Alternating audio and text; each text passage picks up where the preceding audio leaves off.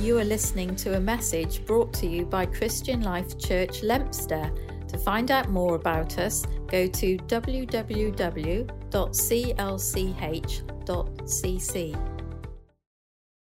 So, isn't it great just to hear people's stories? Yeah? Um, if you ever feel that kind of, I don't have a story, mine's not as impressive as X, don't forget that Jesus has written your story. God has authored your story. So it's not small, it's not comparable to anyone else's, it is your story. Um, I once had a friend, absolutely. I once had a friend, a couple of friends, who were, when we grew up in youth group, um, it was the kind of time when I think it was The Cross and the Switchblade, that book had come out, and it was kind of like um, the story of this kind of drug um, gang leader, is that the one? Who kind of came to Christ, and a, a phenomenal story of how someone, like in, in like the in like the um, in the grasp of such a poor, bad lifestyle is completely transformed by the love of Jesus. But then it almost had the opposite effect, where people thought, if I don't have this insane transformational story, then how do I really know that Jesus is in my life? And they literally said, we're going to have a gap year from God to try and get that story. And the gap year has now been 10 years because they did not value the work of Jesus in their lives. And just to encourage you that the work of Jesus in your life is never a small thing. You might not have had a horrendous past, but all of us have had a past that didn't have Jesus in. All of us have had a past that wasn't guided and led by God at the time. We would be running the opposite way from goodness and blessing and there was a day, there was a moment, there was a time when your destiny, your eternity changed. The moment you accepted Jesus into your life is the moment that the rest of your life, both in this world and beyond, changed. And if you haven't made that choice today, I, I encourage you, I urge you, today is the day. Make that choice, and you will never regret it. It might be hard. It's not easy. And many of us in the room who have been on this journey for years, decades, can testify to the fact that it is not easy, but it is so worth it. It is so worth it. So, good news. If you guys have got your Bibles on you or your YouVersions, um, various apps are going to be um, cracking out. 2 Corinthians chapter 5. 2 Corinthians chapter 5, verses 16 until actually verse 2 in chapter 6. About 10 verses or so.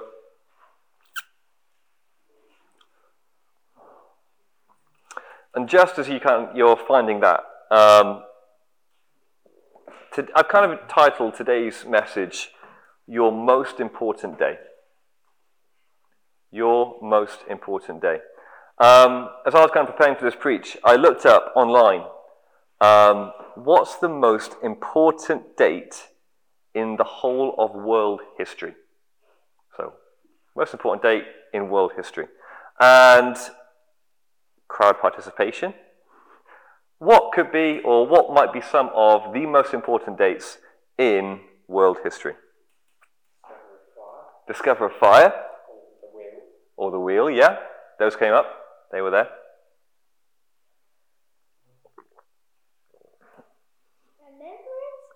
Remembrance Day, November 11th. That's good. That came up. We're not that introverted, are we, guys? Sorry? Ah, yeah, yeah. I didn't see didn't see that one, but that was definitely uh, that was a big revolution there, wasn't there? Invention of the internet. World Wars. World Wars. You're squinting like, are they a thing? Yeah, they, they were a thing. yeah. yeah. Newcastle. yeah. both Newcastle and Hereford both um, put that on. It came out again recently, didn't it? The guy who scored that goal. Yeah. So um, okay, outside of Herefordshire, working world history, Paul. Birth of Christ? Yep. The big fire in France? In France? Yeah. Yes. Ah, yeah. I haven't got them. Creation of the world. The beginning of. That's pretty, that's pretty important. That's pretty important. Big Bang. Yeah. yeah, Tuesday, about 7 o'clock in the. um, so, um, contenders for most important day in the history of the world. The one that was kind of most voted for, or the ones that kind of came up time and time again, were all to do with war. The most important dates in world history were mainly to do with war. Beyond scientific, economic, environmental, religious things, war seemed to be the one that most people put as their most important day in history. Um, but the date that seemed to come up the most, for those of you who know your history, you might see where this is going, was June the 6th, 1944. So the year might surprise you, June the 6th, 1944. But the most important dates in world history are mainly to do with war. And I found this was really interesting because it wasn't the start of the war necessarily, but it was the finishing, the end of the wars. And what was what I liked about that is that as people, we found the idea of anything that threatens our stability or peace, anything that comes to suffocate comfort, isn't good. And that seems to be what was kind of being measured by these most important dates. Um, and these world wars, um, World One and World War Two, of course, involved not just kind of a couple of countries, but the entire political landscape across the globe. Um, you know, with the Ukraine-Russia war at the moment, it's not just kind of you know those two countries. It's you feel you feel that we're feeling the, the pinch in our purses. Uh, you've got African countries who are feeling the pinch in getting wheat the whole way the world is connected, even just a war between two countries now just involves pretty much the entire world. But, you know, back when these world wars were happening, every country felt it. So it's also been interesting that today most of the words that we've had have been to do with war, with fighting, with getting yourselves prepared, with going behind enemy lines. And as we look into our into uh, words today, hoping that God will just um, light and ignite something in you about your battle, about your fight. Just like the dates, um, most important dates in history are to do with the end of wars. I pray that today you start to see that you can see the end of the wars in your heart, the end of the fights in your life that come against your peace, that come against your comfort, that come against your relationship with Jesus. So let's have a look at 2 Corinthians 5. So, verse 16 says So from now on, we regard no one from a worldly point of view, although we once regarded Christ in this way, we do so no longer. Therefore, if anyone is in Christ, he is a new creation. The old has gone and the new has come. All this is from God, who reconciled us to himself through Christ and gave us the ministry of reconciliation that God was reconciling the world to himself in Christ, not counting men's sins against them, and he has committed to us the message of reconciliation. We are therefore Christ's ambassadors, as though God were making his appeal through us. We implore you on Christ's behalf, be reconciled to God. God made him who had no sin to be sin for us, so that in him we might become the righteousness of God. So, as God's fellow workers, we urge you not to receive God's grace in vain. For he says, In the time of my favor I heard you, and in the day of salvation I helped you. I tell you, now is the time of God's favor.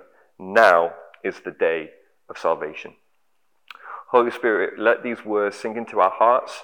Let there not be any, um, any barriers based upon our emotions or our experience.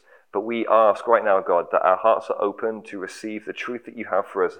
Let it take root in our hearts that it might bear fruit in our lives that glorifies your name. Amen. Um, going to be super quick through this. going to give you guys four headings. And each of those four headings is going to be started with the word gospel shaped. Now, for this message, I'm going to use the word gospel, which you've all heard in kind of Christianese terms, can mean lots of different things to different people. But today, I'm going to start off with gospel means this God blesses before he benefits. God blesses before he benefits. So, gospel shaped,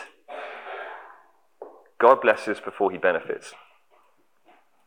So, the first heading I'm going to give you is gospel shaped identity. Who we are. Verse 16 says, From now on, we regard no one from a worldly point of view.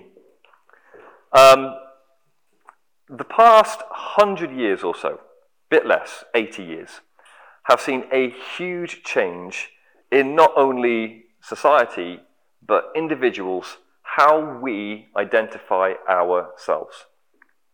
Um, there was a time, for some of you within living memory, where most of your contacts were in your community, your local, your street, your village, the town that you lived in. You didn't know many people outside of that unless they were a family who'd moved on, or they were at your place of work. Everyone who you knew knew you not just at, in a moment, but they would know you across a number of years and situations. That was maybe the case beginning of the 20th century, even coming into the um, kind of mid, mid part of that. Then there was a time when we moved away from kind of the village, moved away from people know me, people see my personality and character over time, to a, very much a business model.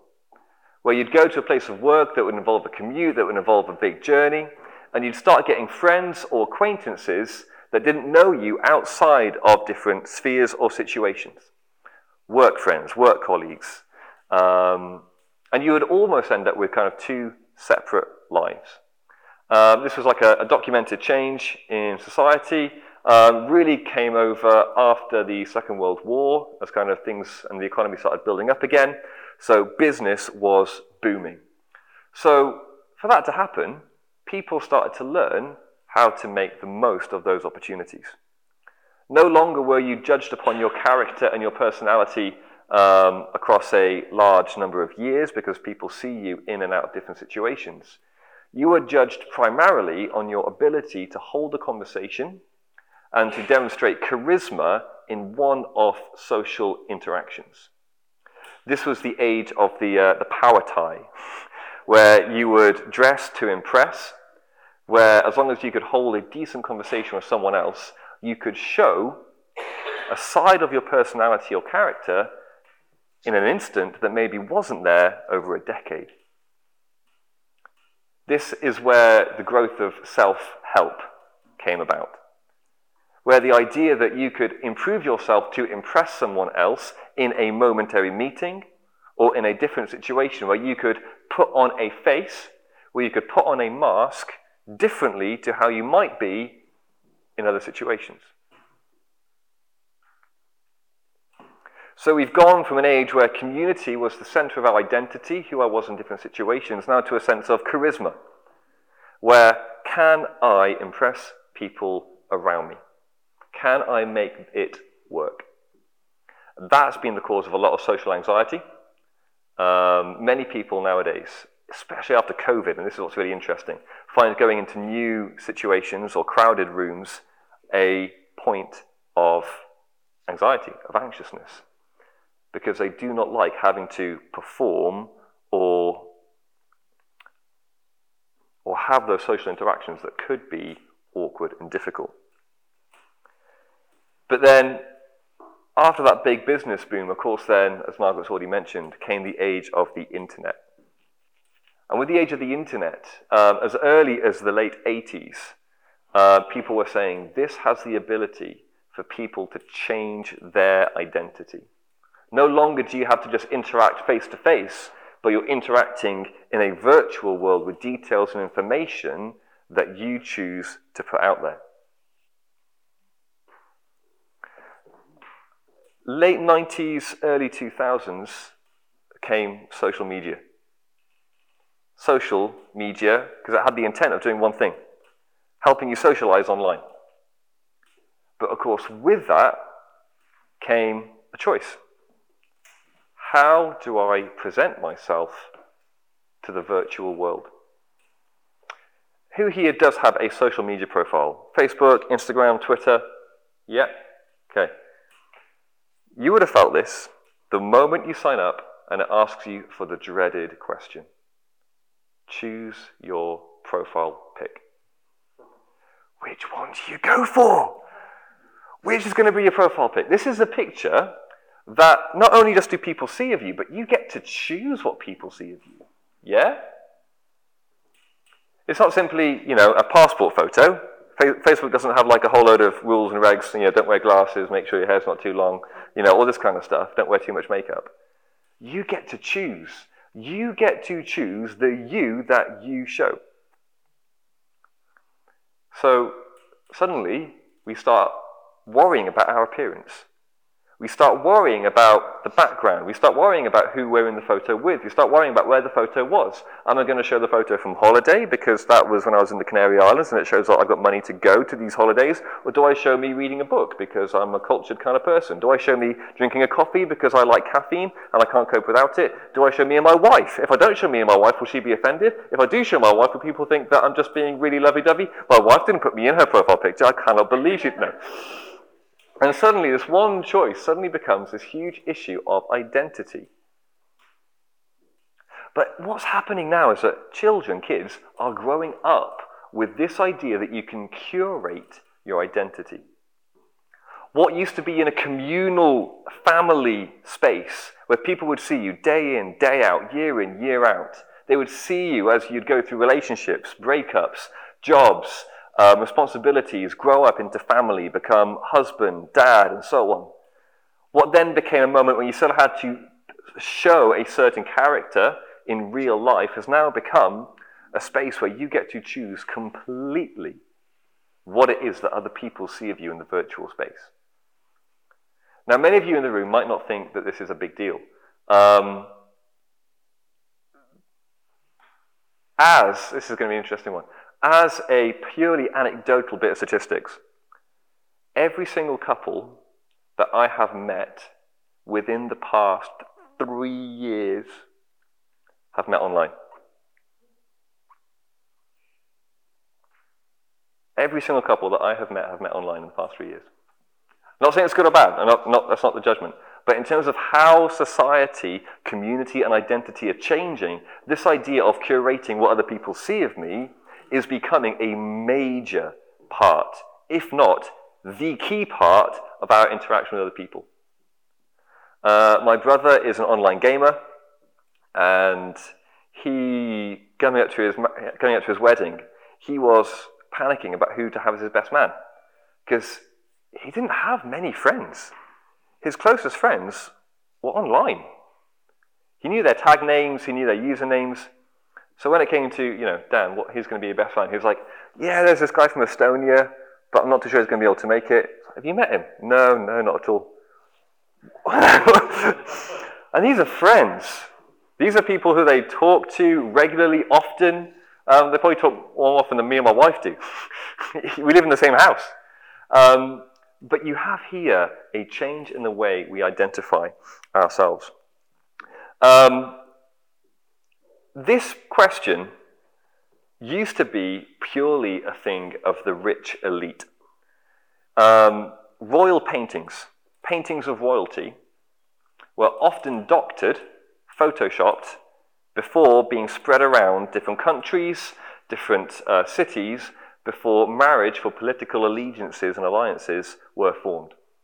So you'd have a, a lady, a, a, king, a princess, a king's daughter, who would be painted, maybe kind of smoothed out on the wrinkles, maybe the double chin put back a bit on the painting. And th- this picture would then go around, you know, Europe, um, into, um, into um, nearby Asia, to see which countries, you know, can she find a suitor. And then, of course, the suitor might quite fancy that picture, quite like, you know, it looks great.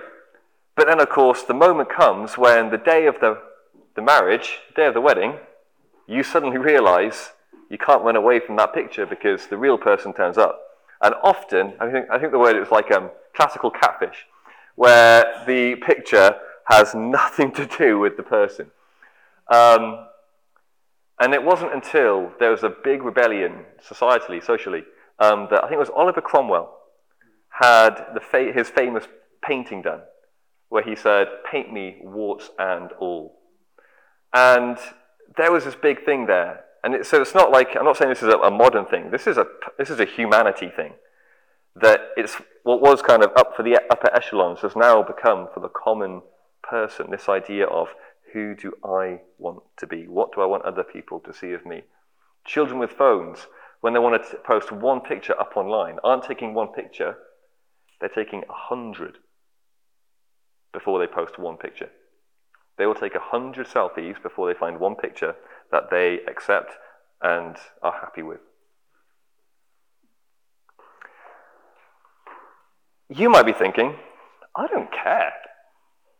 I don't care about that. I don't care what other people think about me. Um, you know, they can take it or leave it. I'm my own person. In that case, you might fall into another camp. And that camp is the camp of comparison. You might not have a profile pic. You might not even really do anything on Facebook or Instagram apart from scroll. And scroll and stalk and link after link screenshot, send it to my friend. Have you seen what Helen's been doing recently? Oh, how does she pay for that? Haven't seen Ted at church for a while. Did you see what he did on Saturday? These questions of what other people are doing become a question of not only what are they doing, but who am I in comparison to them? You might not have a question of who you portray yourself as, but you might have a question about how do you compare to other people.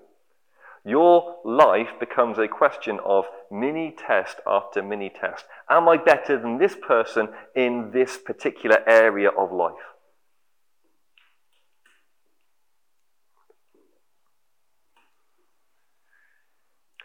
You might, and I, I, I'm not really in that camp. And I when I hear people talk about this, I'm like, kind of, no one really compares themselves that much. Until I had a few friends very recently, and I say recently in the past two years, that have had to leave social media because of the, um, the change in mental health that it gave them. The downturn that they had. And these, you know, you speak to them on the outside and they're very happy people, they're doing great, you know, families, they're parents, they've got kids, they've got a great life. But they could not stop the scroll. They could not stop checking out what everyone else was doing just to validate and vindicate their own choices in life. And even if, even if you don't do it online, you might very easily do it in the real world. But the thing is that there are so many spheres of life that other people are going to be better than you at. And even the word better than says a lot about how we describe ourselves and where we find our identity. Where people go on holiday, what books people are reading, what they're eating, what they're drinking, who they're with, what they're dressed like. It shows such a lack of self worth, but we feed it to ourselves time and time again. And this is why 2 Corinthians says, regard no one from a worldly point of view. No one. Don't look at anyone through the lens of the world. Don't look at anyone in terms of what they're portraying, what they're demonstrating, what they're displaying. It could be false, a lie, made up. You might get the odd person that has full integrity. But don't compare yourself. Don't judge what they do or do not have.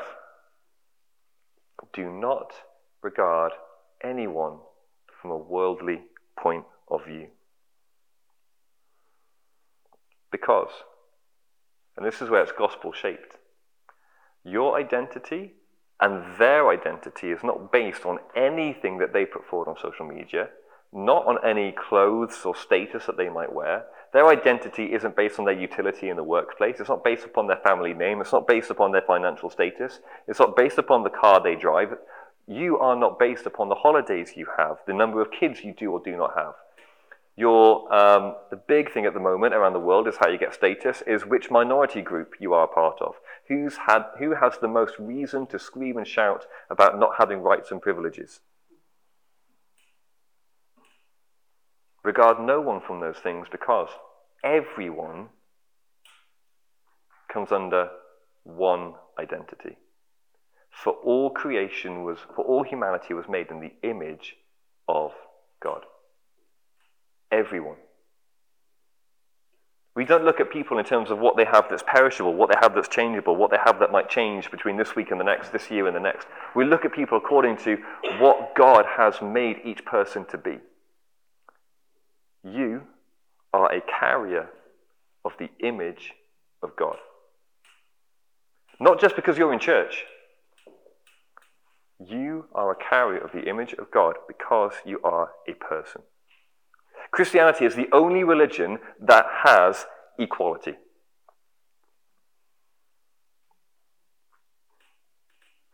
Islam is based upon how far you can push your own asceticism or your own works to gain favor with God. Even Judaism, based upon your family line and your heritage. Buddhism, how much you can push away the things of the world, how little you need to rely upon.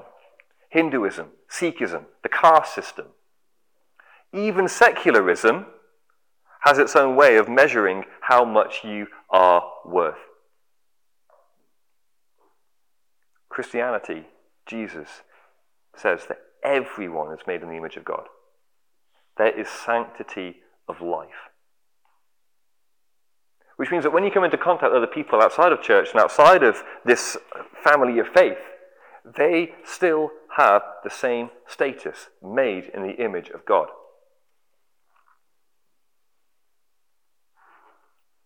Which means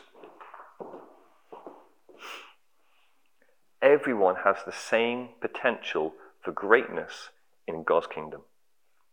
Everyone. There is not one person that you meet that is undeserving of the gospel of God's kingdom.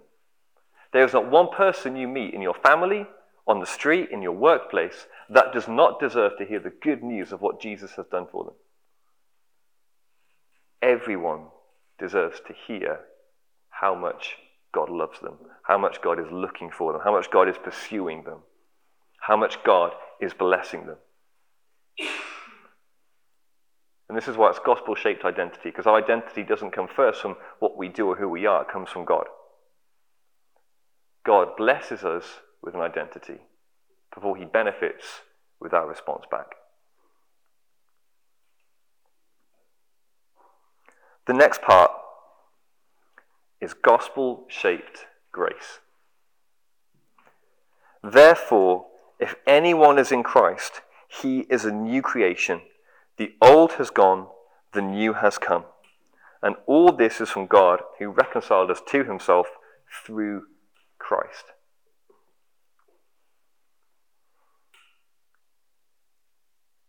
Only in God is it possible to get a new identity. Only in God is it possible to get an update of how we act, how we interact, how we work, who we are. Over time, many of you might have issues with certain aspects of your life. There might be habits that you keep falling back into. There might be um, desires that you have that you know aren't right. There might be thoughts and attitudes that you have that are not positive and helpful. But God says those who are in Christ, those who accept Him, those who look to Jesus as their salvation, you are a new creation. And what's great about this that it doesn't come after a process. It doesn't come because you have done something. It doesn't come because you have read your Bible all the way through. It doesn't come because you've managed to keep up with your Bible in a year plan. It doesn't come because you've made it to church two weeks in a row. It comes because you look to Christ for your salvation.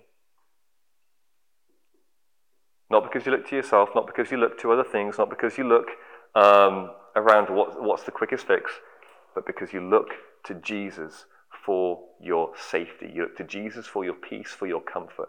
He is your go to in any situation. Those who are in Christ, you are a new creation. So if you're sat there right now thinking, I just feel old, I feel tired, I feel weary, how have I managed to make it this far and not seen change in my life? The gospel says you are a new creation. You have access to all that Christ has sacrificed for. There's a promise, there's a plan, there's a purpose over your life that Christ gives you access to, that all of you, all of us, can call upon today.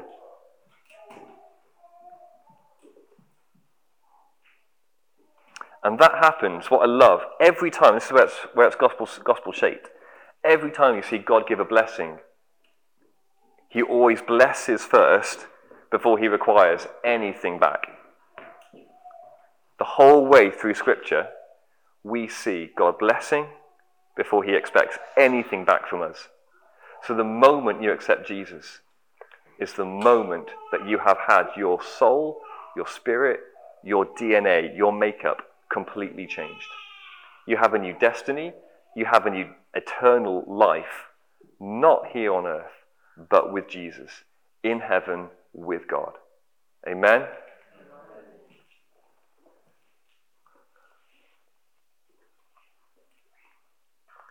Next bit gospel shaped hope.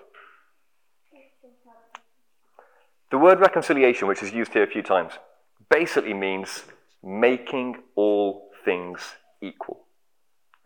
Or another way to put it is making something favorable.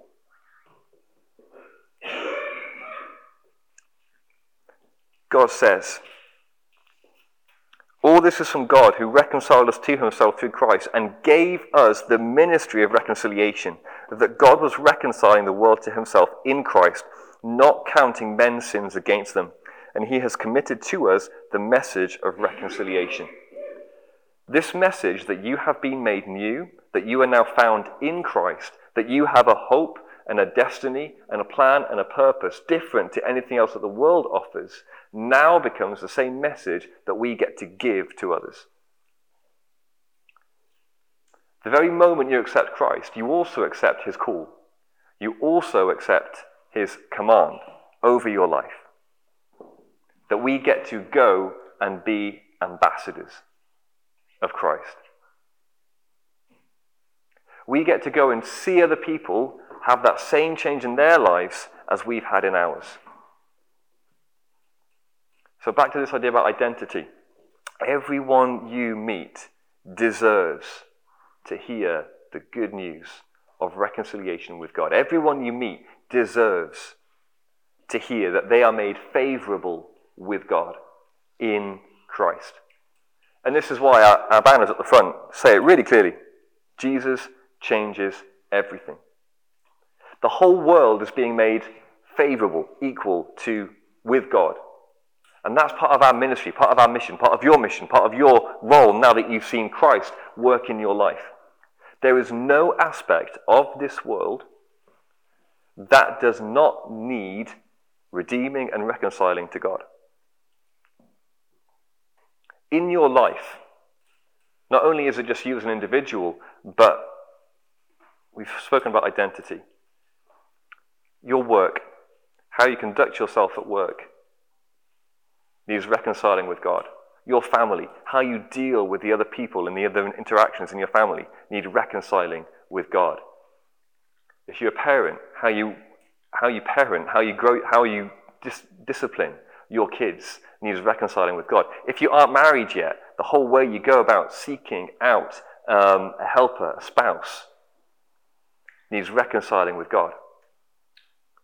Your finance, how you deal with money, needs reconciling with God. Your spare time needs reconciling with God. There is no aspect of your life, firstly, that doesn't need to be reconciled with God. But then beyond that, just like the Garden of Eden, Adam and Eve were called to be stewards of the garden. You, we, are called to be stewards of the world. So beyond our own lives, we've also got the world. We've got society, culture, government, politics, art, education. All of these areas need reconciling back to God. Even earlier on, um, a lady popped up looking for the um, Greek Orthodox Church. And we were talking about how, especially in the UK, the government, trying to be um, benevolent, trying to be helpful and nice, has taken a lot of authority and responsibility away from the church. One issue that is very close to um, Paula's and my heart is this idea of fostering and adoption. This is an area that the church has lost a lot of ground in taking care for. Orphanages, which don't really exist anymore in the UK, but orphanages were run, mainly run by churches and Christians. The government has now taken hold of that, which is great as a system in place. However, the church has now said it's the government's job we, as Christians, who should be the ministers of reconciliation between the world and God, have given up our rights to government. I'm not saying the government shouldn't do it. What I'm saying is, we as Christians, you, made in the image of God, who have given your lives over to Jesus, we need to take authority back and responsibility back for seeing the world come to know God again, for seeing the world made equal and made favorable to its Creator. There is a part of your life, there is a passion and a desire in your life that has been God given where you can make a difference, you can make an impact, and you will have influence for the kingdom. No one might ever know your name on this earth, but God will. He will see how you've used your influence, your um, being led by Him, your desires, your worship time, your prayer time, to see obstacles moved out of the way so that you can see the parts of your life and the parts of the world around you come back to be used for the glory of God.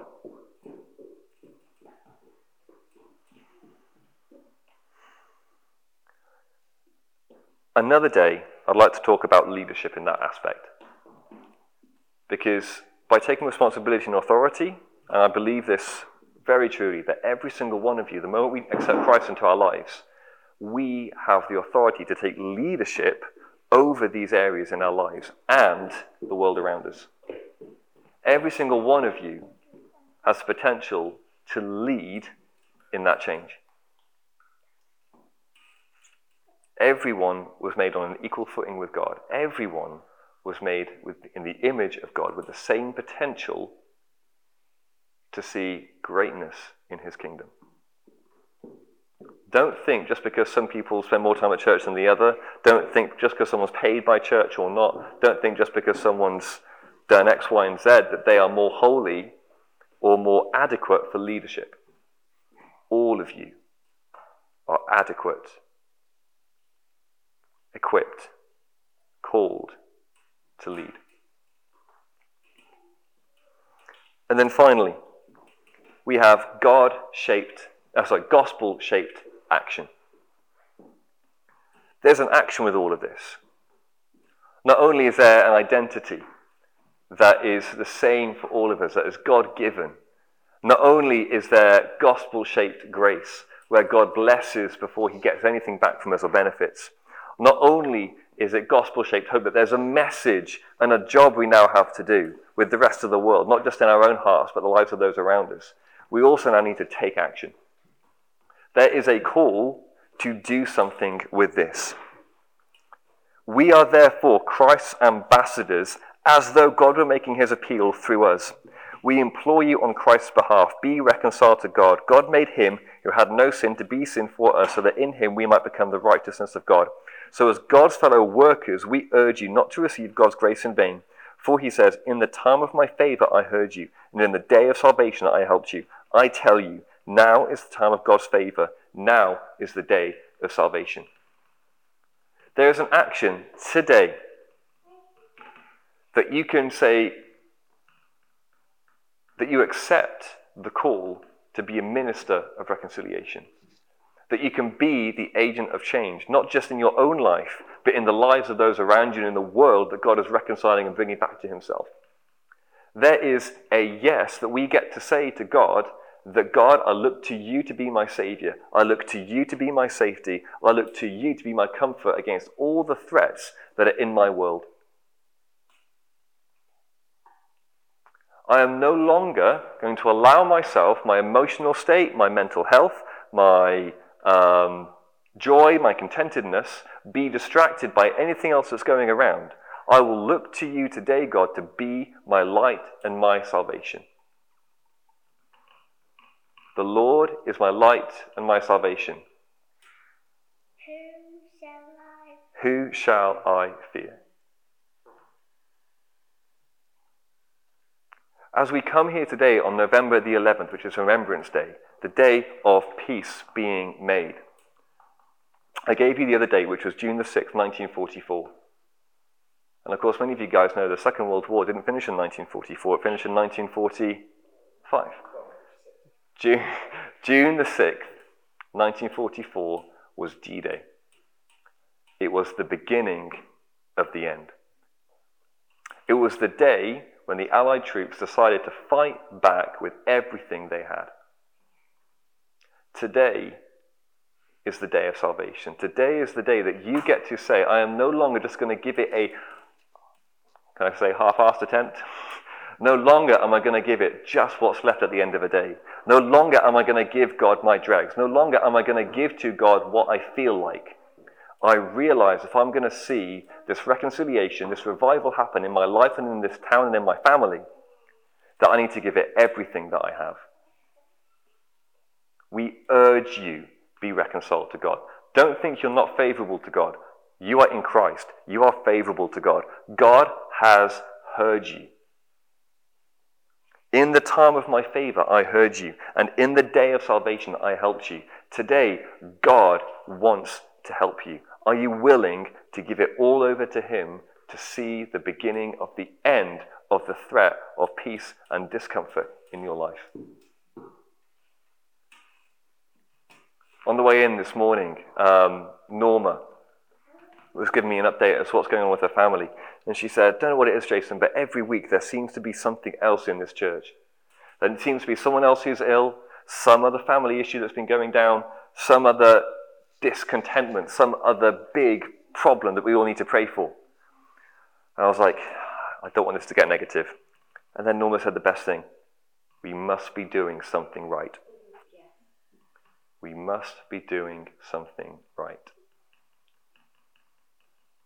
There's a song, it's called On Christian Soldiers Marching Off to War, and that's a lovely song. Yeah, Um, do you know what I mean? I don't know whether you can sing it, but it's probably not. I don't know sorry. So, today, as we just come to wrap up, I don't want you to measure salvation by when it is finished. Let's measure your most important day as the day that we start to fight back. Let's measure the most important day as the day we say, Yes, God, you can have it all.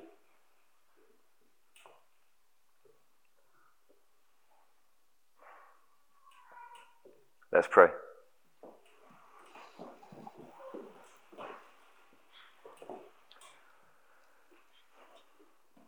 Holy Spirit, we thank you that you right now are um, drawing in the depths of our hearts and our souls and our beings the things that you want to highlight to us, the issues in our lives that need addressing, the problems in our life that need overcoming. But God, I thank you that despite everything in our life that might be a distraction, we thank you, God, that you always draw us back to you. That your Spirit draws our eyes upward to where our help comes from. Because you are the rock that is higher, higher than I am. We thank you, God, that you hear us. And we thank you, God, that your favor is over us. Not because of what we've done, but because of what you've done, God. That all we need to do is believe in you, believe in Jesus, who you have sent. Not just a little bit, not just that he existed, but what he has done is enough and is adequate and is sufficient for us to come into a loving relationship with you, God. I thank you that you bless before you benefit, that you give great gifts to those who ask. So, right now, God, we just ask come into our lives, bring your power into our hearts. Let our eyes be changed by what you see. Let our hands be put to work into this work of the ministry of reconciliation, the work of, of um, seeing this world again made favorable to you. Help us to build each other up, encourage each other, help us to challenge each other, that we might see each person in this church as overcomers, as more than conquerors, not because it's just nice, but because that's what you have called us to be. That we are seeing the change and the transformation of your kingdom day by day in this place. Help us to take each day as the day we fight back, the day that we give it all, the day we take up our cross and sacrifice our desires, sacrifice our worldly view, sacrifice our, our identity to give it back to you, Jesus. Let us not fight for anything less than what you have already paid for, Jesus. We want to pray for healings. We want to pray for life transformation. We want to pray for hope.